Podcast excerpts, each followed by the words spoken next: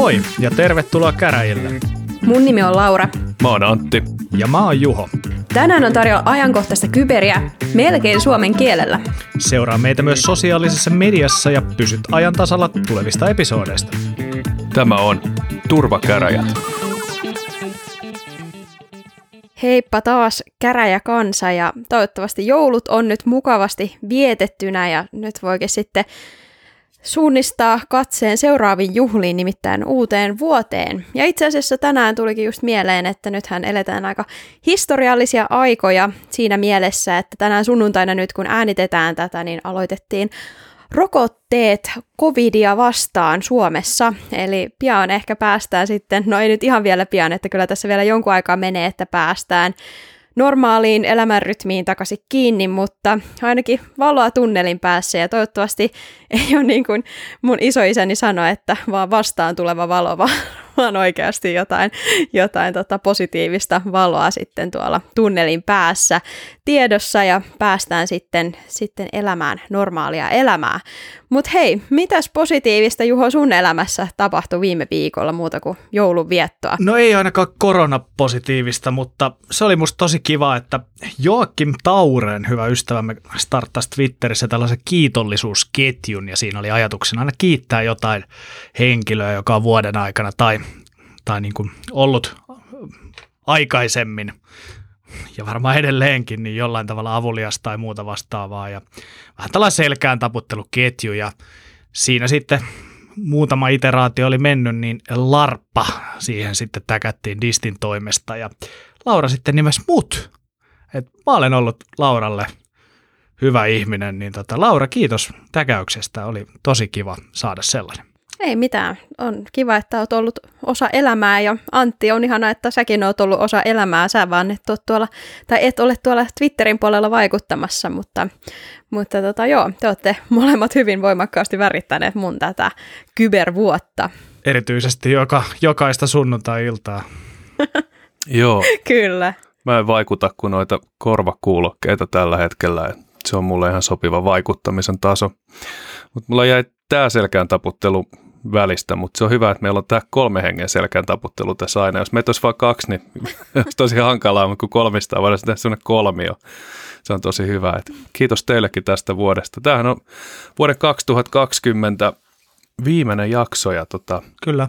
seuraava onkin jo ensi vuonna ja kaikki on paljon ollut tämmöisiä meemejä, että 2020 kauhean vuosi, että onneksi se loppuu, mutta sille I got news for you, yksikään niistä asioista, mitä on tänä vuonna tapahtunut, ei ole ollut merkattuna kalenteriin, että se jatkuu ihan samanlaisena vielä ensi vuoden alusta, mutta toivotaan, että se päättyy ainakin vähän paremmin. No tietyllä tapaa äh, joo, mutta siis onhan esimerkiksi korona merkattuna kalenteriin nyt ensi vuodelle, koska me tiedetään, että se ainakin tammi, tai ainakin alkuvuoden, äh, mahdollisesti koko kevään, ehkä jopa syksynkin vaikuttaa. Yksi asia, mikä on merkattu kalenteriin, on tosiaan meidän turvakäräjät vuosipäivä, mikä on merkattuna tuohon Year of Cyber-kalenteriin 2021, jota tuolla sitten Disobein alla myydään, ja siellä on otettu kuvia kaiken näköisistä tietoturva-alan hahmoista, muun muassa meistä. Mehän ollaan siellä toukokuussa sitten meidän, meidän tota, turpakäräjät kuva, missä sitten myös toukokuussahan me aloitettiin tämä, niin siellä sitten merkattuna myös meidän vuosipäivämme. Just näin, ja on myös Patch Tuesday joka kuulee, että tota, muistaa päivittää järjestelmänsä säännöllisesti. Mutta joo, tota, muuten niin kuin ton Larpan kiittelyn lisäksi, niin oli suhteellisen kybervapaa viikko, ja sain vihdoin, nyt kun oli muutama vapaa päivä, niin koulujuttuja eteenpäin, ja maali hämöttää jo. En ihan tänä vuonna kerännyt valmistua, mutta alkuvuodesta I want to believe. Ja tota, samalla kun tämä vuosi vaihtuu, niin mulla, mullakin vähän vaihtuu kuviot, sillä tota, mulla on tiistaina 29. päivä, eli huomenna, kun tämä jakso tulee ulos, niin viimeinen työpäivä Niksulla. Joo, ja mä haluan tarkentaa tähän väliin, että mä en siis antanut Juholle potkuja. kyllä, kyllä. Juho, Mä, ja, Juho osasi päätellä tilanteen itse. Ja Joo, Antti on siihen suuntaan vihjailu joka sunnuntai-ilta näissä nauhoituksissa, että totesin, että on ehkä parempi nostaa kytkintä ja lähteä sitten katsomaan. Ja sitten sen lisäksi täytyy vielä sanoa, että Antti on tosi ylistävästi puhunut Trafikomista jokaisessa jaksossa, niin, niin tota, siitä osittain intoutuneena sitten päätin kesällä hakea sieltä virkaa ja aloitan sitten vuoden alussa siellä tietoturva-asiantuntijan virassa. Ja klierataan nyt vielä varmuuden vuoksi, että jää epäselväksi, että eihän meillä töissä koskaan mitään ongelmia ollut huulen heittoa, mutta mä ymmärrän, että Traficom on hyvä paikka olla töissä ja se vetää puoleensa kyllä ihmisiä ja siitä en ketään moiti, että kiitos palveluksesta ja toivottavasti nähdään taas jossain vaiheessa töittenkin merkeissä, mutta mehän nähdään joka sunnuntai täällä joka tapauksessa. Just näin. Niin, että ei nyt varsinainen hyvästi kuitenkaan sitten ole, vaikka tämmöinen kultainen kädenpuristus tässä nyt onkin tapahtunut. Öö, no ei, ei varsinaisesti kyllä ole tapahtunut, tai ainakaan se mun pankki kyllä millään tavalla näy, näy että tota sellainen kultainen kädenpuristus olisi sinne tullut. Juho sai läksiäislahjaksi joulun päivystyksen. Että. Joo, kyllä mulla on ollut päivystäjänä tässä. Että itse asiassa kirjoitin äh, Niksulla tällaisen läksiäisviestin ja, ja mainitsin siinä, että ennen kuin he antavat minun lähteä, niin mun täytyy vielä joulupäivystää. että tota, se, oli, se oli sitten se niin kuin käänteinen kultainen kädenpuristus. No, mutta sekin näkyy varmasti tiliotteessa sitten. Mutta mitenkäs Antti, mitä sun elämään kuuluu, vaikka nyt onkin tämmöisiä hieman ei niin positiivisia uutisia, kun, kun Juho siirtyy sitten muihin maisemiin? No tota, jokaisessa pilvessä on hopea reunus ja meillä aloittaa tammikuussa uusi, uusi oikein asiallisen oloinen kaveri ja tota, on siitä oikein tyytyväinen ja vähän tota, toinen paikka on vielä auki, koska meiltähän lähti toinenkin henkilö tuossa samaan aikaan Juhon kanssa. Traficom aggressiivisesti rekryää kaikkia ihmisiä, niin siitä seuraa tällaisia tilanteita, että on sinänsä ihan kiva, kiva, kun tulee uusiakin tiimiläisiä, vaikka se on sääli, että vanhat lähtee. Se olisi hauska, kun olisi vaan ikuista kasvua, niin kuin taloudessa, niin kuin kaikki tiedämme. Mutta tota, ei sen kummempaa muuten. Joulu meni aika rauhassa pienten lasten kanssa. Pukki ei tullut käymään, mutta se soitti meille ja kyseli kuulumiset lapsilta ja sitten tota, television taustavalosta sammui yksi ledi, minkä seurauksena ajoin verkkokauppaan ja hain siltä tänään uuden television. Juhonkin kanssa siitä puhuin, niin se oli käynyt semmoisessa OLED versus QLED madonreijässä, viettänyt siellä pari viikkoa ja totesi, että ei ole mitään eroa, mutta mä ostin nyt OLEDia ja Juholla on QLEDia. Me voidaankin käyttää ehkä puolet jaksosta tästä keskustelemiseen. No mutta lyhykäisyydessä kumpi on parempi? Niin, no mä opiskelin niitä aika pitkään tuossa ennen kuin mä itse päädyin hankkimaan uuden television ja, ja molemmissa on siis hyvät ja huonot puolet, että QLEDissa on värivoima pikkasen parempi ja valovoima pikkasen parempi, mutta OLEDissa sitten se musta on oikeasti mustaa. Ja sitten mä totesin, että sillä käytännössä niin kuin mun silmällä esimerkiksi niin mitään eroa, että kumman mä otan. Et, et, tota, päädyin sitten ottamaan sen, että, että kumpi sopi si- siihen niin kuin tarpeisiin paremmin. Ja Samsungin television ostin sitten. No nämähän on ikuisia vääntöjä. Ne on kaikki aika hyviä nykyään. Niin aika, aikamoisia nyanssieroja, mutta OLED-tekniikkana kiinnostaa mua, kun, varsinkin kun vanha hajosi siihen, että taustavalo kyykkäs, niin nyt sitä ei enää tapahdu. Nyt sieltä vaan sammuu sit yksittäisiä pikseleitä yksi kerrallaan vuosien kuluessa. Joo, tietysti QLEDissähän sulla olisi ollut se riski, että voi käydä samalla tavalla, koska se on taustavalaistu, eli se on niin, niin sanotusti tällainen LED with steroids näyttö, ja OLED on sitten oma taiteenlajinsa. Joo, kyllä. Mutta ei, ei mulle oikeastaan sen, sen kummempaa kuulu.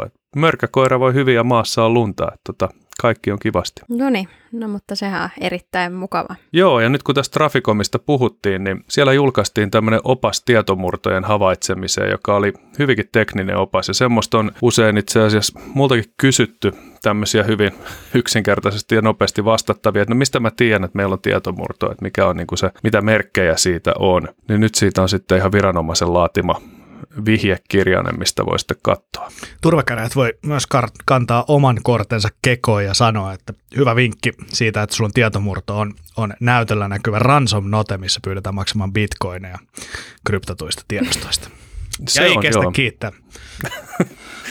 se, on, se on yksi indikaattori, mutta tuossa listataan niitä muutama muukin. Kyllä, semmoinen pro-tip tähän väliin. Mutta joo, munkaan elämässä ei kyllä ihan hirveästi mitään ihmeellistä ole tapahtunut, että joulun viettoa ja sain kuulla, että taas maailmalla on näkynyt minun doppelgängereitä, eli samannäköisiä kuin minä hahmoja, niin se on kun näyttää näin geneeriseltä, niin on paljon samannäköisiä tyyppejä. Ja tota, tällä kertaa sen viimeksi muistelin varmaan tässäkin, tota, tai puhuin teidänkin kanssa, että taisi olla Leppävaarassa, Espoon Leppävaarassa, missä oli ilman, olisiko ollut ilman kenkiä vai ilman, no jotain, il, ilman jotain vaateosaa tai asustusta kuitenkin, mutta nyt oli kuulemma Tampereella. Mutta tota, kaikille kuulijoille niin ei hätää, mua tuskin näkyy missään, koska mä oon vaan himassa lähinnä, että, että tota, se on aika suurella todennäköisyydellä sitten vaan mun joka jossain vipeltää. Kyllä, sun kannattaa ehkä miettiä hahmosi tai uudelleen kustomointia, vaikka sitten paksullisille skineille, jos ei muuta. Ei vaan, saat Laura hyvä just tollaisena, älä muutu. Äh, mutta tota, meillä oli Twitterissä myös äh, tällainen tarrakilpailu äh, nyt tässä tai tarrakilpailu. Haluamme eroon tarroista ja pyysimme tekemään jotain sen eteen. Ja tota, kun tämä jakso tulee ulos, niin siihen mennessä kaikille on ilmoitettu, ketkä sellaiset voittivat, mutta hätä ei ole sen suurempi, jos ei nyt osunut kohdalle, koska Larppa on luvannut meille Instagramissa järjestää vastaavanlaisen giveawayn tässä lähiviikkoina, eikö niin Laura? Joo, kiitos Juho tästä nakista, kyllä. Kyllä, tota, katsotaan tässä ensi viikolla tai sen jälkeen viikolla, että ihan milloin Juho antaa käskyn, että nyt pitää alkaa toimia, niin sitten tulee tuonne Instagramin puolella kisa, kisaa myös pystyy. Enhän mä nyt käske, koska tota, sähän olet meidän Instagramin yksin valtias, niin tota, sä et ole suostunut luovuttaa sitä sometili kellekään muulle. Niin, tota. niin totta, siinä oli joku, joku ongelma, mä en muista enää. Me varmaan kannetaan niitä myös taskussa silloin, kun meitä näkee jossain julkisella paikalla, niin semmoisia voi pyytää multa tai Juholta. Laura ei, kuten äsken todettiin, nähdä julkisilla paikoilla, niin siltä on turha pyytää tarroja. Kyllä niitä voi saada muutenkin varmaan sitten Disobey 2024 viimeistään niitä sitten jaetaan. Joo, mutta hei, olihan meillä ihan jotain kyberasiaa, eli viime viikolta jatkuu, jatkuu tämä saaga, mikä koski sitten eka tätä Fire-aita ja sitten muitakin lafkoja, niin Juho, Juho ilmeisesti puhuu vähän siitä, ja sitten Antilla oli myös mielenkiintoisia, tota, ainakin Let's Encryptiin, ja oli joku muukin aihe, mitä oli bongannut, niin hypätäänkö sitten vaikka ihan, ihan kuulkaa aiheisiin. Eli Juho, haluatko kertoa meille vähän jatkumoa tuohon, mistä ollaan puhuttu nyt parina vikana viikkona? Joo, kyllä. Eli tota, aurinkopyrskäyksestä, eli sunburstista pieni päivitys. Muutamakin kohta. Kohta tässä, mitä olen muistioni kerännyt. Ja ensimmäisenä täytyy sanoa, että nyt se meidän toivoma tekninen kuvaus tästä hyökkäyksestä niin tuli, ja FireEye julkaisi sen 24.12. eli jouluaattona. Ja äh, en, mä en nyt lähde tässä sanasanasta lukemaan sitä, mutta poimintoina sellainen huomio, että ilmeisesti SolarWindsin omat sisäiset domain-nimet oli äh, niin sanotusti mustalistattu tässä haittaohjelmassa, ettei sitten tämä takaovi äh, aktivoidu siellä äh, aurinkotuulien omilla palvelimilla. Äh, lähinnä varmaan sen takia, ettei he jää sitten niin nopeasti siitä kiinni. Tuossa do- dokumentissa on sen lisäksi kuvattu aika hyvin myös se, että miten se C2-domain-osoite rakennetaan, eli, eli koska sehän oli jokaiselle uhrille oma, ja sen lisäksi, miten se C2 toimii, mikä voi olla mielenkiintoista tietoa ää, tietoturvavalvontaan sekä sitten mitä toiminnallisuuksia takaovessa on. Eli jos lähtee forensiikkaa tekemään ja verkkodata on saatavilla siitä C2-liikenteestä, niin pystyy sitten katsomaan, että onko sitä hyödynnetty ja millä tavalla sitä takaovea on sitten hyödynnetty. Ja jos ei nyt ole niin tekninen, että, että tota, noita Windows-rekisterikuvauksia tai, tai jotain muuta, muuta tota assembly-koodia osaisi lukea, niin tuossa on myös tuossa dokumentissa niin äh, mun mielestä hyvin äh, kuvattu flow-diagrammin avulla sen haittailman toimintaa, mitä voi sitten käydä kurkkaamassa. Mutta tosiaan laitetaan linkki, linkki siihen äh, tekniseen kuvaukseen sitten tuonne meidän memoihin. Sitten vähän ei-teknisempiä juttuja tähän liittyen, niin Bloomberg on julkaissut jutun, minkä perusteella niin siellä SolarWindsillä on jo vuosi ollut hieman tällainen välittämätön kulttuuri tietoturvan suhteen. Eli, eli siellä on laiminlyöty ihan selvästi niin jopa sisäisten tietoturva-asiantuntijoiden näkemyksiä yrityksen tietoturvan tilasta. Ja tässä Bloombergin jutussa on haastateltu muutamaa entistä työntekijää, jotka on siellä SolarWindsilla ollut töissä. Ja toinen näistä on tällainen tietoturva-asiantuntija Ian Thor Thornton Trump. En tiedä, onko Trumpille sukua, toivottavasti ei, mutta hän oli esittänyt vuonna 2007 toista olevansa huolissaan yhtiön tietoturvan tilasta yrityksen johdolle ja oli sitten päättynyt kuukausi sen jälkeen, kun oli tämän esityksen pitänyt, niin irtisanoutumaan SolarWindsin palveluksesta, koska tuli sellainen fiilis tälle Ajanille, että tota, yritysjohto ollut kiinnostunut ää, yrityksen tietoturvan parantamisesta. Ja hänen mukaansa ne ongelmat ei ollut pelkästään siellä johdossa, vaan myös teknisellä tasolla ei tunnettu intohimoa tietoturvaa kohtaan. Eli sitä softakehitystä esimerkiksi edistettiin sillä tavalla, että tällaisia tietoturvan best practiceita ei sitten huomioitu lainkaan tuotekehityksessä. Ja sitten tässä nyt ehkä, ehkä niin kuin hyvänä huomiona se, että jos johdon kiinnostus on tietoturvaa nolla, niin aika useasti sen ää, firman tietoturvakin on, on lähellä sitä nollaa, koska tota, hyvin vaikea sieltä ruohonjuuritekniseltä tasolta sitä tietoturvaa edistää. Niin ehkä perään kuuluttaisin johdon kiinnostusta aiheeseen edes, edes ja, ja sitä kuuntelua sen yrityksen tietoturvajohtajille tai tietoturvapäälliköille, ketä siellä onkaan tulkkaamassa sen teknisen kerroksen ja johdon välistä kuilua. Ja toinen työntekijä, ketä tässä Bloombergin jutussa oli haastateltu, niin oli tällainen softakehittäjänä työtä tehnyt ää, nimettömänä pysynyt henkilö, joka sanoi, että yritys käytännössä aina priorisoi ää, tuotekehityksen, eli, eli siihen tuotteeseen liittyvät kehitysideat ää, tietoturvaparannusten edelle.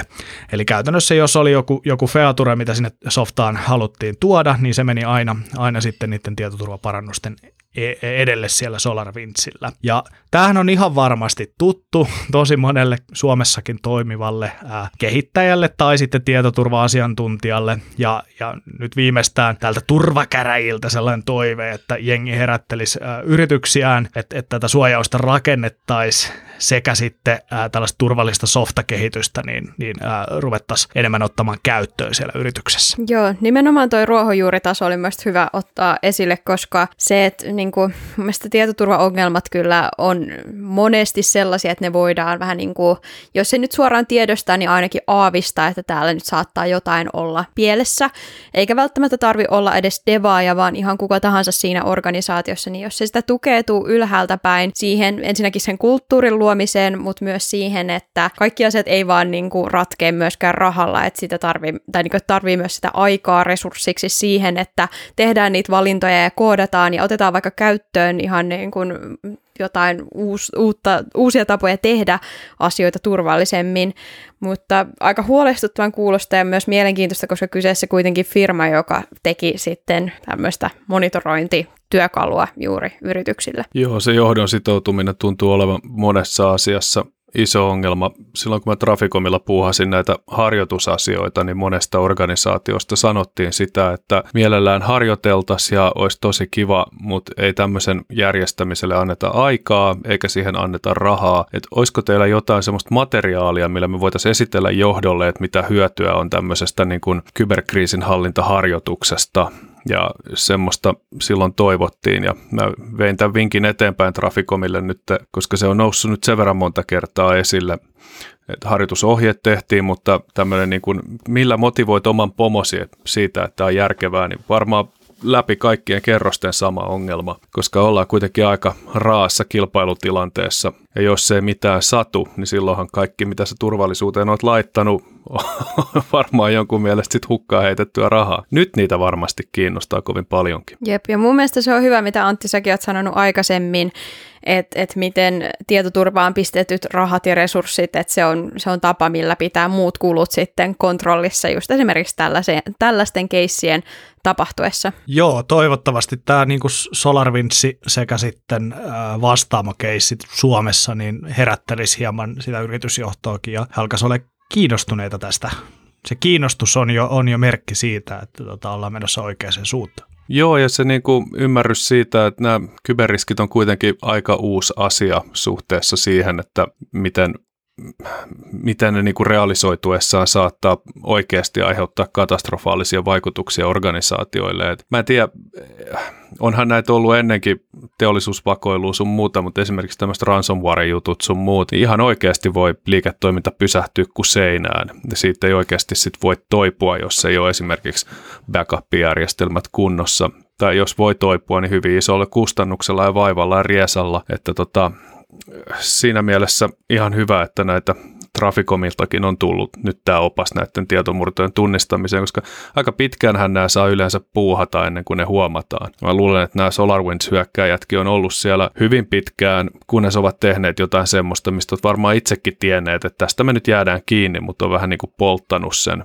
sitten jossain vaiheessa, koska sen lisäksi, että tämä on rikollinen teko ja tekninen hyökkäys, niin tämä on myös mitä ilmeisimmin poliittinen viesti, johon liittyy se, että siitä pitää jäädä kiinni, jotta se viesti menee perille.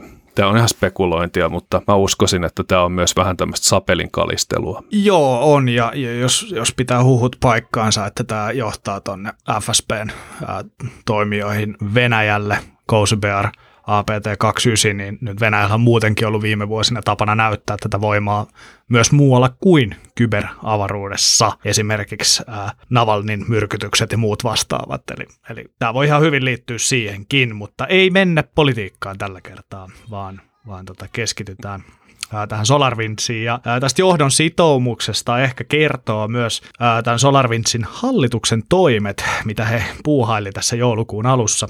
Washington Postin mukaan niin SolarWindsin johtohahmot käytännössä sinetöivät kohtalonsa, koska tota, useampi SolarWindsin, äh, SolarWindsiin sijoittanut yhtiö oli myynyt sitten äh, heidän osakeomistuksiaan yrityksestä vain päiviä ennen tietomurron tuloa uutisiin ja yhteensä 158 8 miljoonan dollarin edestä.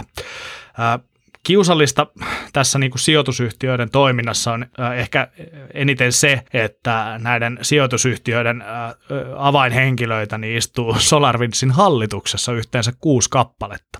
Ja tota, tämä yrityksen toimitusjohtaja kaksi päivää ennen kuin tämä, tämä tietomurto julkistettiin, niin oli irtisanoutunut SolarWindsin palveluksesta ja edellisenä kuuna eli marraskuussa sitten myynyt myös omia omistuksiaan 15 miljoonan dollarin edestä. eli, eli tässä on niin hyvä kysyä, että, että tiesivätköhän he tästä tietomurrosta, tiesikö hallitus tietomurrosta kaksi päivää ennen, kun, kun näitä osakkeita m, tota, myytiin, vai ää, liittyykö tämä sitten siihen, miten nämä yritykset tai tämä SolarWinds ja, ja nämä sijoitusyhtiöt on selittäneet ää, tätä osakekauppaa, eli, eli tähän toimitusjohtajan irtisanoutumiseen.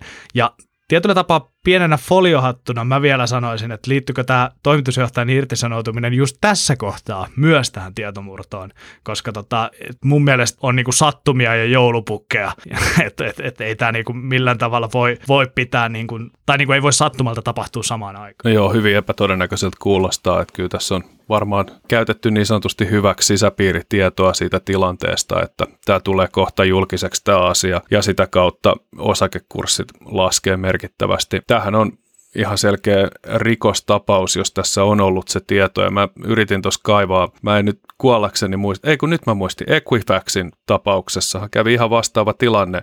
Eli kun johto sai tietää kyberhyökkäyksestä, niin siellä osakkeet vaihto vikkelää omistajaa ja sen jälkeen luettiin tuomioita ja todettiin, että olivat hyvin tietoisia siinä vaiheessa tästä hyökkäyksestä, kun myivät nämä osakkeet pois. Eli ymmärrän sinänsä, jos sulla on 15 miljoonaa kiinni siinä ja sä tiedät, että se on kohteena kolme miljoonaa sen arvo, niin onhan se nyt aika vähän rahaa ihmiselle se kolme miljoonaa, niin äkkiä pitää myydä pois.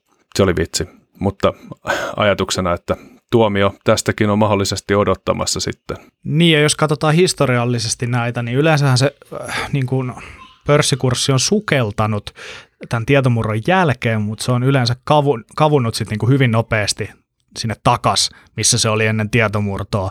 Esimerkiksi niin tota, BAn British Airwaysin kohdalla kävi näin, että se pörssikurssi tippui, mutta sitten se meni takaisin sinne. Joo, se varmaan riippuu pitkälti myös siitä, että mitä siellä on tarkkaan ottaen sitten käynyt. Että jos sieltä on vuotanut vain asiakkaiden tietoja lainausmerkeissä, että siinä jos tulee sellainen tilanne, että asiakkaalta menee täysin luottamus siihen tuotteeseen, mitä myytte. BA-allahan lentokoneet nousi ihan aikataulussa varmaan kentältä ja laskeutui ja ei sinänsä ole niin kuin siinä ydinliiketoiminnassa suurempia ongelmia, jos sen tapauksen nyt oikein muistan. Tässä on vähän eri tilanne ja tota, siinä mielessä voi olla, voi olla, että tässä puhutaan eri asiasta. Aika sen näyttää, aika sen näyttää. Mutta joo. Ää, Kyllä. Sitten mulla oli loppuun vielä vähän muuta, koska tota, tämä oli tämä aurinkopyrskäys sen verran moniviikkoinen tapahtuma, että halusin keventää meidän tunnelmaa, niin kuten Laura tuossa alussa mainitsikin, niin koronarokote on täällä ja ekat shotit Suomessa on jaettu. Ajattelit tota... keventää tunnelmaa puhumalla tästä globaalista pandemiasta. Kyllä, just näin. Juho tietää, Mutta... miten saada hymyn kaikkeen huulille. Kyllä. Kaikkea, kaikkea, rakastaa, kaikkea rakastaa flunssaa ja rokotteita. Joo, herra auringonpaiste. Niin, sulla oli varmaan jotain hauskaa tähän. No, se liittyy tähän sanaan takaisin mallinnus, koska kaikkien mielestähän se on hauskaa, eikö niin? Parasta, mitä voi tehdä ilman housuja. Kyllä. Ja, ja tota, tosiaan näistä rokotteista sen verran, eli, eli äh, nyt tämän äh, Pfizerin rokote on takaisin mallinnettu, eli, eli niin sanotusti reversattu, mitä se tekee, niin tota, kaikki koronarokotteen epäilijät voivat nyt käydä lukemassa tämän blogipostauksen, missä, missä se rokote on takaisin mallinnettu ja todeta sen rokotteen olevan turvallinen. No niin, mahtavaa. Miljoona silmäparia se tutkii sitä nyt tässä näin, niin varmasti nähdään sieltä sitten ihan omilla Kyllä. silmillä. Jep, näin se avoimen lähdekoodin malli, tai tota, auditointi toimii. Kyllä, vapaaehtoisvoimin. Niin Mut tuli, mieleen, mut tuli itse asiassa mieleen, että tota, jossain oli tredi, mä seurasin joitakin vuosia sitten näitä bitcoinereita ja niiden, niiden tolkutonta meininkiä. Ja joku halusi crowdsourcata sen, että luetaan bitcoinin lähdekoodin läpi. Ja sitten se sanoi, että hän ei itse ohjelmoija, mutta hän voi aloittaa tämän homman. Ja sitten se otti ensimmäisen rivin siitä, missä oli muistaakseni include stdio. Ja sitten se oli silleen, että okay, what does this mean? Si- siitä sitten lusikka käteen aletaan lukemaan. Stack Mut, Overflow on tätä varten. niin mä luulen, että noin pelkät tietoturvataidot ei riitä nyt, nyt kyllä tämän rokotteen reversauksessa, että tota, mä itse kattelin sitä hieman ja siinä siis verrataan sitä DNAta, sen viruksen DNAta ja sitten se rokotteen DNAta ja missä kohti ne eroaa. Yritätkö sanoa, että sitä ei ole siis kirjoitettu rustilla? Ei ole kirjoitettu rustilla eikä goolla. että tota, vähän legasyltä näyttää, että ehkä pitäisi jonkun, jonkun rewriteaa se jollain toisella kielellä. Joo, mutta siinä oli ihan mielestäni sympaattisesti avattu sitä, että tää, tässä tämä alkaa tämmöisellä, niin tämä on vähän niin kuin olisi joku bash-skripti tai Windowsin tota battiskripti, että se alkaa niin kuin huutomerkki ja risuaita tai tuolla hashtagillä. Ja, ja tota, että tästä, tästä sitten vaan lukemaan ja arvioimaan tätä, mutta joo, itselläkin meni kyllä aika pitkälti ohi toi. Mutta tota, Legacy-paskasta puheen ollen, tässä olisi aika hyvä aasinsilta. Kukaan ei sanonut aiheessa. paskaa. Okei. Okay. Piip. Mä sanon kohta, koska mä aion puhua Androideista. Tämä Let's Encryptistä pitää kuitenkin aloittaa. Kyseessähän on siis tämmöinen sertifikaatteja tarjoava taho. Ennen vanhaa, kun maailma oli vielä julmempi ja pahempi paikka, jos halusit salata yhteytesi TLS-sertifikaatilla esimerkiksi sillä tavalla, että sun nettisivut meni HTTPn sijaan HTTPSlle, niin piti avaa lompakkoja, kaivaa dinaareita ja käydä ostamassa semmoinen torilta joltakin toimijalta, esimerkiksi Komodolta tai vastaavalta. Mutta Let's Encrypt päätti, että muutamme kaiken tämän ja perusti tämmöisen avoimen ilmaisen sertifikaatti-auktoriteetin. Mä en tunne näitä termejä suomeksi, niin tämä tulee kuulostaa varmaan aika kauhealta, mutta se on CA eli Certificate Authority. Eli he on myöntänyt nyt sitten ilmaisia sertifikaatteja, olisiko tuhat miljoonaa. Semmoisen saa hyvin helposti skriptillä asennettu omaan palvelimeensa ja saa salatut yhteydet käyttöön. Let's Encryptilla on ollut todella iso rooli siinä, että käytännössä kaikki verkkoliikenne nykyään kulkee HTTPSn yli. Erittäin myönteinen asia, koska se ei enää silloin kulje selväkielisenä esimerkiksi teleoperaattorien uteliaiden silmien alta. Hankaloittaa jonkun verran totta kai sitten turvallisuusvalvontaa, mutta se taitaa olla se pointtikin siinä. Let's Encrypt toimi niin, että se teki tämmöisen juurivarmenteen, mikä on sitten jaeltu muun muassa kaikille käyttöjärjestelmän valmistajille ja puhelinvalmistajille, koska näissä laitteissa, jotka on siellä toisessa päässä käyttäjän pöydällä tai kädessä, niin pitää olla se juurivarmenne, minkä avulla varmistetaan sitten se digitaalisen sertifikaatin allekirjoitus, että voidaan todeta, että se on aito. Ja sehän oli aluksi vähän hankalaa, ja heidän ensimmäinen juurivarmenteensa olikin sitten toisen tahon allekirjoittaa tämmöisen identrustin. Ja sertifikaatteihin kuuluu semmoinen ominaisuus, että ne vanhenee että niillä on tietty voimassaoloaika. Ja nyt ollaan siinä tilanteessa, että siellä on tulossa sen ihan ensimmäisen Identrustin tarjoama sertifikaatin vanhenemisaika vastaan tuossa ensi vuoden lopulla. Ja tämähän ei sinänsä olisi kovin merkityksellistä, kun ne Let's Encryptin omat sertifikaatit löytyy melkein kaikkialta, mutta aika iso osa Android-käyttäjistä rokkaa vielä niin vanhaa Android-versiota, että siellä on vuodelta 2016 nämä tota, sertifikaattivarastot, eli ne säilöt, eli ne juurivarmenteet siellä. Ja se on hankala tilanne, koska siitä on 845 miljoonaa ihmistä, jolla on vielä Androidi, jossa on juurivarmennesäilö jäätynyt vuoteen 2016. Ja kun niitä ei enää päivitetä, tai niitä ei voi päivittää, tai ne laitteet ei tue päivitystä, tai niille ei jaella päivitystä, niin meillä on kohta melkein miljardi ihmistä, jotka ei voi enää muodostaa salattuja yhteyksiä. Tätä pystyy kiertelee ja kaartelee monella eri tavalla asentelemalla sitten Firefoxia esimerkiksi nettiselaimen tilalle, missä on oma varmenne, juurivarmenne säilönsä ja tällä tavalla, mutta monet ihan tämmöiset tavallisetkin appikset, mitkä lukee ja kirjoittaa dataa nettiin, niin käyttää sitä puhelimen omaa juuri varmenne säilöä ja nehän lopettaa toimimasta. Mutta luojan kiitos, Android ei tarkista sieltä niiden, äh, no mä selitin tämän ehkä hieman väärin, siellä ei varsinaisesti ole niitä varmenteita, vaan jotakin, mikä tunnetaan, mun pitää ihan kaivaa tästä. Siellä on jonkunnäköinen trust anchor, eli jonkunnäköinen varmenne ankkuri. Pahoittelut kaikille, jotka ymmärtää tämän asian ja repii nyt tukkaa päästä, kun mä en ymmärrä tästä itse mitään, en tiedä edes termejä. Mutta niiden vanhentumista ei Androidissa tarkisteta, joten siellä voidaan sitten surfata semmoisella varmenteella, joka on sitten jotenkin ristiin alle kirjoitettu tämmöisellä vanhentuneella sertifikaatilla. Eli aika sekavaa touhua niin kuin sertifikaatit yleensä, mutta saivat sille siis ostettua tällä nyt sitten kolme vuotta vielä lisää käyttöikää tälle systeemille. Voisi tiivistää tämän, tämän Antin uutisen, että miten Antti sen ajatteli, että TLS on hankalaa, Android on paska. Kyllä, huomaa, että sä oot diplomi-insinööri, että osaa tehdä monimutkaisista asioista yksinkertaisia. mutta joo, näin mä se ajattelin, mutta perusongelmahan tässä on se, että kun sun käyttöjärjestelmä niin sanotusti fragmentoituu, eli siitä on käytössä tuolla maailmalla valtava määrä erilaisia versioita, ja sitten kun jokainen puhelinvalmistaja on sitä mieltä, että Android ei ole hyvä tollasena, vaan siihen pitää saada tätä ja tota ja tätä kivaa pikku omaa Samsungin Bixbyä sun muuta tämmöistä, mikä niin kuin väkisin tungetaan niihin laitteisiin.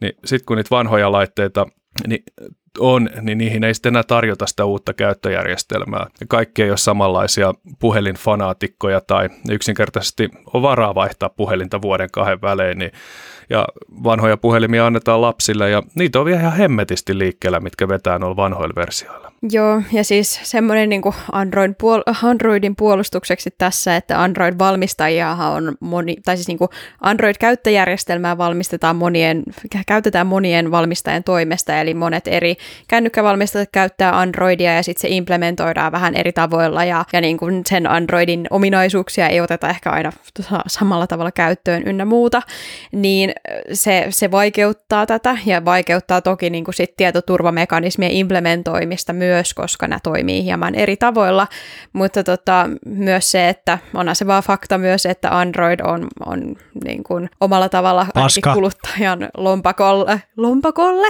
mukavampi valinta tyypillisesti kuin iPhone, että noin iPhonein, iPhonein tota, puhelimet kuitenkin on aika premiumia, ja siis mun on kyllä pakko sanoa tässä vaiheessa, että vaikka iPhonea käytänkin, niin luin jostain, että uudessa iPhoneissa ei olisi enää tätä laturipaikkaakaan, niin mä itse toivoisin, että tulisi joku puhelin, joka olisi niin kuin Androidin ja iOS sellainen välimuoto, että ei tarvitsisi olla niissä iPhonein niin kuin kummallisissa design-ratkaisuissa aina mukana, vaan tota, olisi, olisi tämmöinen niin oikea puhelin, mutta vaikka iOS-käyttikselle sä oot lukenut väärin, kyllä siinä on laturipaikka, mutta siinä ei tule enää mukana sitä laturin sitä muuntajaosaa. Eli sillä tulee pelkkä kaapeli, missä on toisessa päässä USB-C ja toisessa Lightning. Eikö näin, Juho? Kyllä, mulla on toi iPhone 12 Pro ja tota, täytyy sanoa se, että toi on aika hauskaa, kun Apple perusteli sen sillä, että kaikilla jo lojuu näitä latureita nurkissa,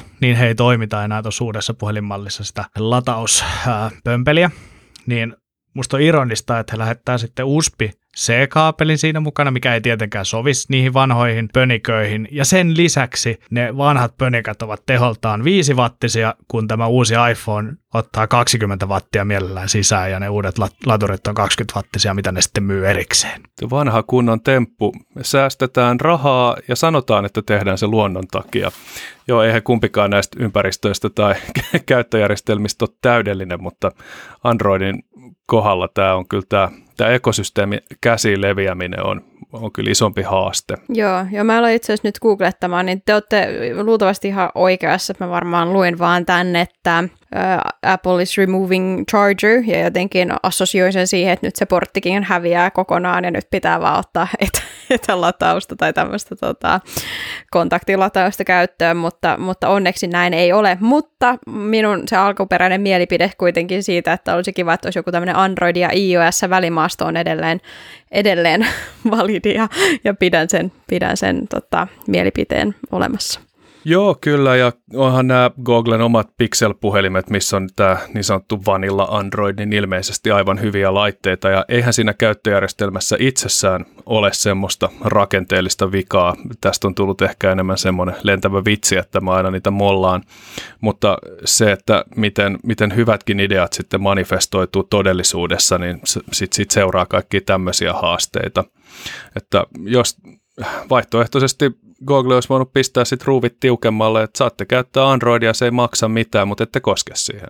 Ja sitten ne jakelee ne päivitykset ja edellyttää, että niitä päivitetään vaikka kuusi vuotta. Mutta se siitä, ostakaa iPhone, jos on varaa ja jos ei, niin no, se on todella ikävää. Ostakaa käytetty iPhone. tai sitten Android, mutta joo. Se on Klarnalla. Niin, Osaril saa. Osaril saa, joo, se on kyllä totta.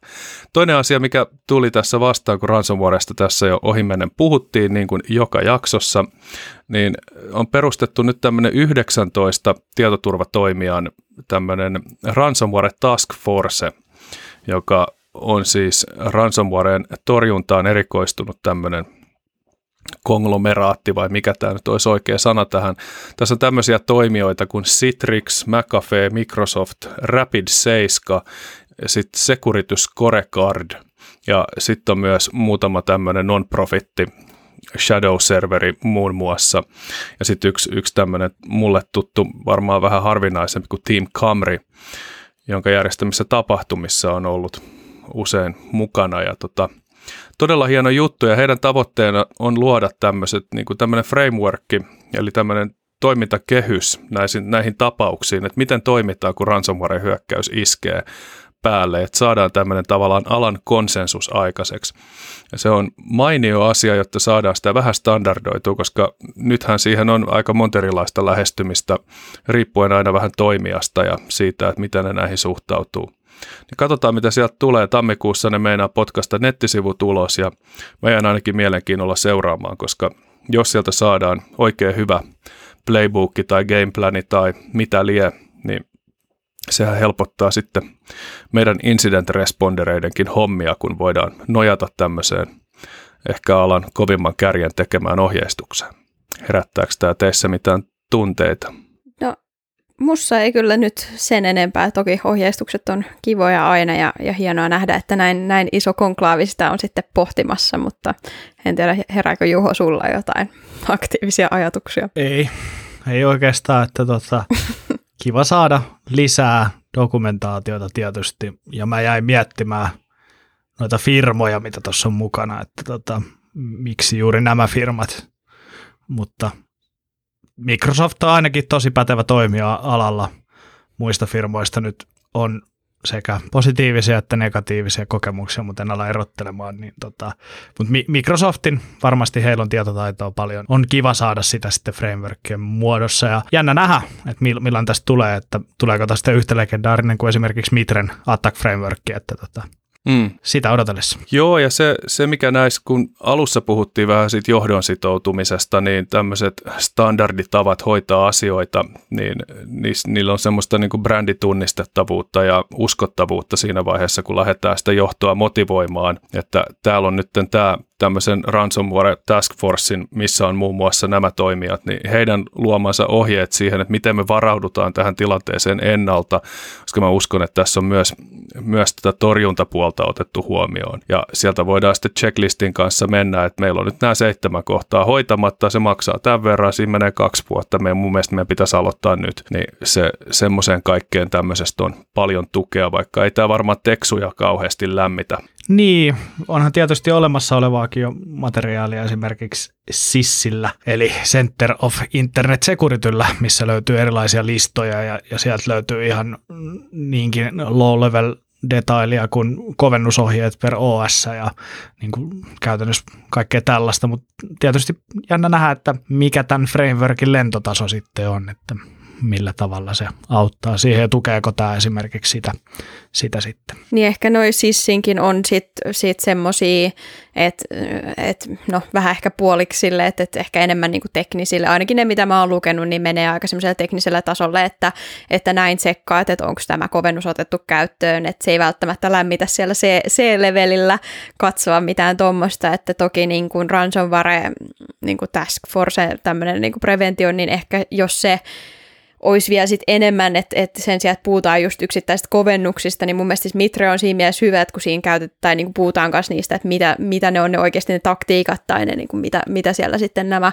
tietyt operaattorit puuhastelevat ää, tyypillisesti, niin ehkä just toi, että saisi semmoisen ymmärryksen, että mitkä noin niin kuin on ne semmoiset niin peruskohdat, mihin kannattaa puuttua, ja varmasti niin kuin toimijana esimerkiksi toi Microsoft on aika oleellinen tässä, koska Microsoft-ympäristöissä, tuommoisessa niin yritysympäristöissähän, jos tämmöinen ransomware pääsee leviämään, niin saattaa levitä hyvinkin ärhäkästi. Joo, täytyy sen verran vielä sanoa, että vaikka ne on niin teknisiä ohjeita, niin löytyy esimerkiksi ransomware-tapauksiin niin tällainen kohta, että miten voidaan välttyä siltä hyökkäykseltä, missä on sitten viittaukset esimerkiksi heidän kontrolleihin, no mistä pystyy katsoa niitä ohjeita, että millä tavalla sitten tekisi ne kovennukset. Eli, eli kyllä tämäkin niin kuin, ei tämä nyt niin kuin C-level matskua ole, mutta kyllä tämä jos iso ymmärtää hyvin, että mistä on kysymys. Ja laitetaan tähänkin linkki vaikka, vaikka tonne meidän memoihin, niin voi sitten vertailla, kun se framework jossain kohtaa tulee ulos, että mikä se niiden oleellinen sisältöero sitten on.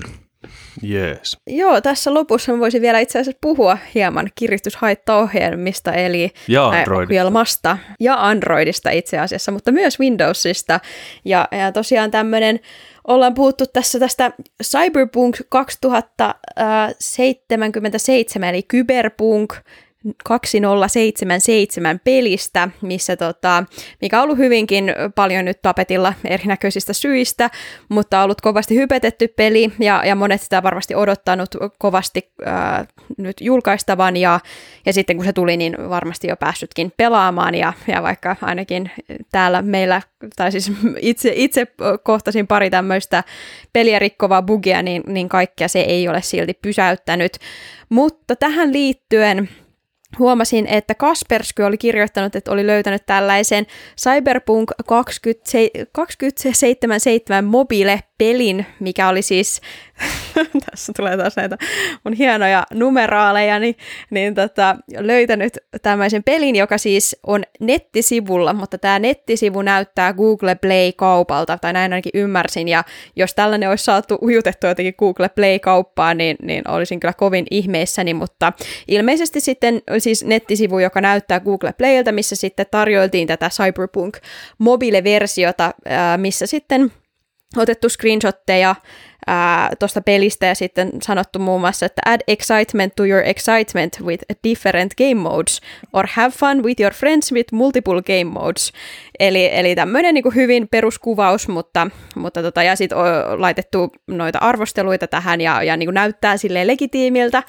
Mutta sitten kun tämän, jos meni lataamaan ja ajamaan siellä puhelimellaan, niin, niin tota, ää, kävikin ilmi, että täällä oli sitten tämmöistä ystävien kesken ransua, eli kiristyshaittaohjelmaa, mikä sitten salasi kaikki tiedostot siellä, siellä tota puhelimella, eli kuvat ja, ja muut tiedostot, ja pyysi sitten uh, about 500 dollarin edestä ää, tota, bitcoineja maksuksi, että saa sitten purettua salauksen. Ja ää, jos ei tätä, tai tässä niin kuin kiristysnotessa tai tässä kiristysviestissä puhuttiin, että tämä pitää maksaa 24 tunnin sisällä tai oikeastaan 10 tunnin sisällä, tässä mainittiin muutamakin eri ajankohta, ja jos ei tätä makseta, niin sitten tiedot poistetaan. Mutta tämä oli ilmeisesti aika tämmöinen enemmän tämmöinen pelotteluhaittaohjelma, mitä ollaankin puhuttu, että monet näistä näistä tota, Android-haittaohjelmista voi olla enemmän tämmöistä niinku pelottelua varten, niin tämä oli sitten enemmän semmoinen, eli, eli nämä tiedostot oli kyllä kryptattu tuolla, mutta,